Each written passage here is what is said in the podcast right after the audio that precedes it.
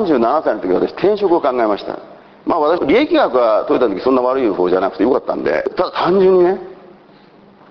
車も売れるから住宅も売れるんじゃないかというふうに思いました。で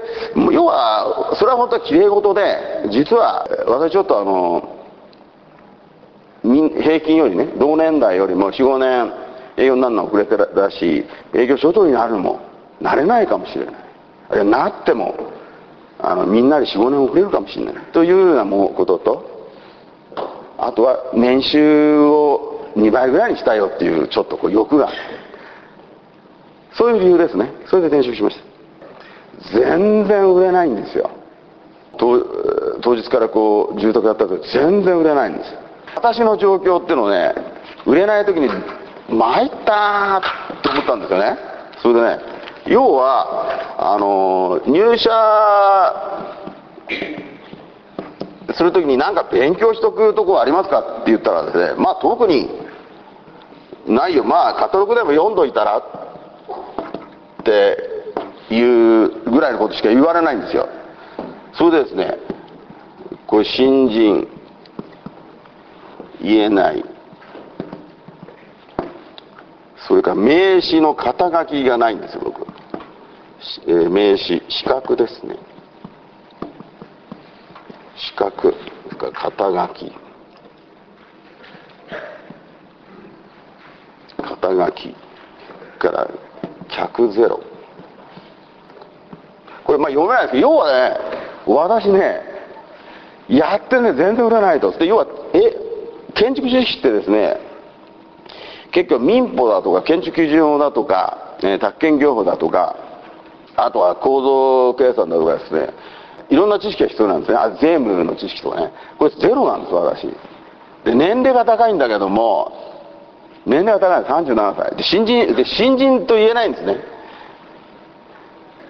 なぜ思ったと、名刺を出すとですね、隣で一級建築士の人が名刺出すと、あ、一級建築士の方ですか、お客さんはちょっと尊敬の念で見るんですよね。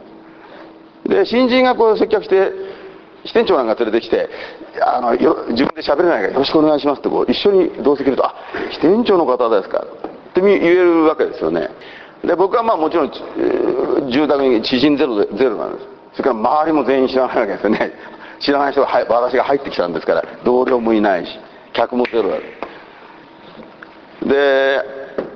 同じように、やってでこういう状態だったわけですね。だから入るまではできそうだなと思いながら、こういう状態、それで全部接客して全部回りました。いや少なくとも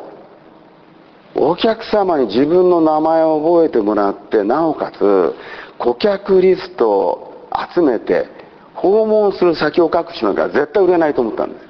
す。それで接客しますよね。そうね、建築予定月とかですね、予算とかですね、勤務先だとかね、全部教えてくれるわけ。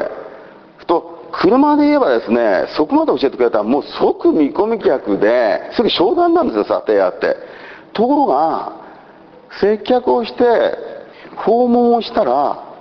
もう全然違うんですよ話が。いやいや、あの時はそう言ったけどね、まだまだ先だよとか、当分予定がないよ、こうなっちゃうんですよね。で何が違うんだと。結局ですね、私のやり方はですね、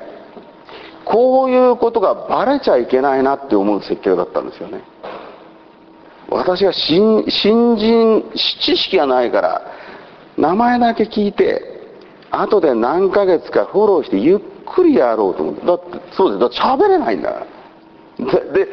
でも全部回ってもう回るとこはないっていうことで、みんな今までいた営業マンがですね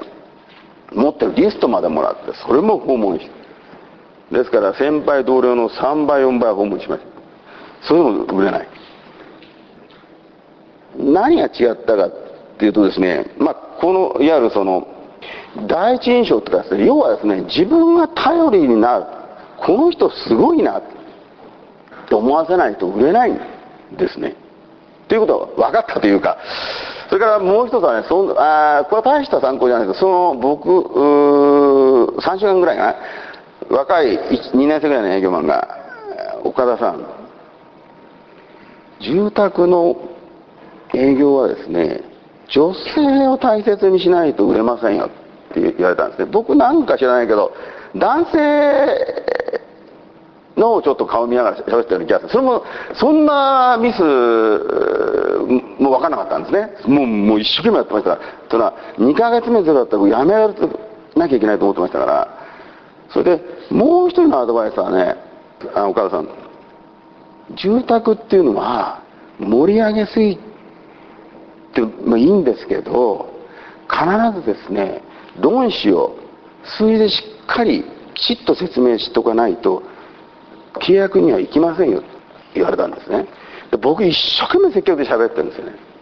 だけども盛り上げてもですね、その当日に例えば他の商品であれば契約になるもんが、住宅の場合一回冷めるんですね。あるいは同じ日に何人もの営業マンと話をしますので、その辺が問題があったかなと。